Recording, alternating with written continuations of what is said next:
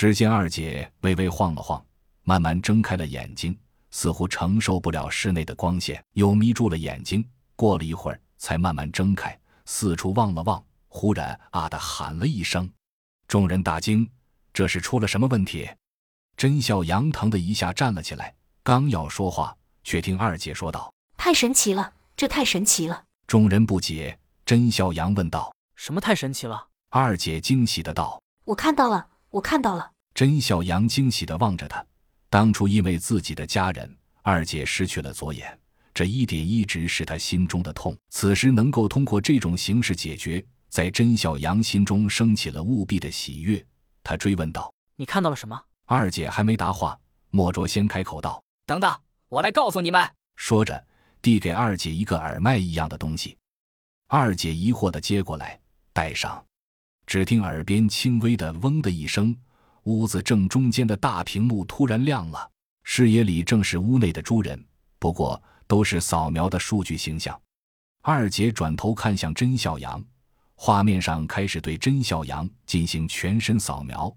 得出了这么一组数据：男性，成年体，态度亲密，战斗力一百八十四，综合战斗力六百零二，特殊能力空间感应，精准射击，评价优秀的指挥员，队伍大脑。如果是敌人，有机会必须首先消灭。真笑阳大惊：亲密度。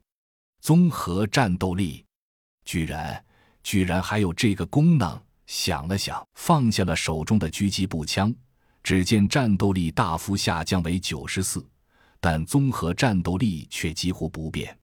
莫卓的声音传来：“所谓综合战斗力，主要是指挥什么的。啧啧，你是指挥员啊？看意思还是很高级的那种。上次保护伞的指挥员综合战斗力也只有二百二十三。”甄笑阳看着二姐，顿时有种得了宝的感觉。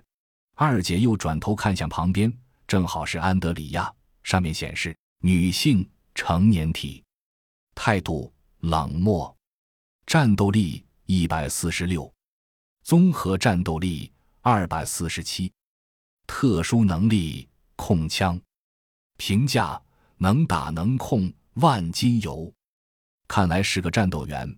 不过那个冷漠字眼，倒是让所有人心里感触颇深。在己方被误杀几人的情况下，还能这么平静的参加队伍，应该说，这个女人具有着常人无法企及的冷静。看向了欧阳，数据很有意思：男性，成年体，态度友善，战斗力一百七十七，综合战斗力三十，特殊能力驾驶。火力压制，评价先锋。后来又一次望向了众人，数据有高有低。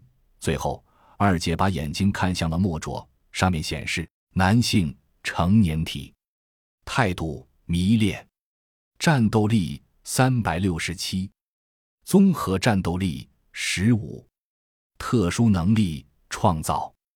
评价：他是我的父亲，所以。他是最强的，虽然正处于自恋中。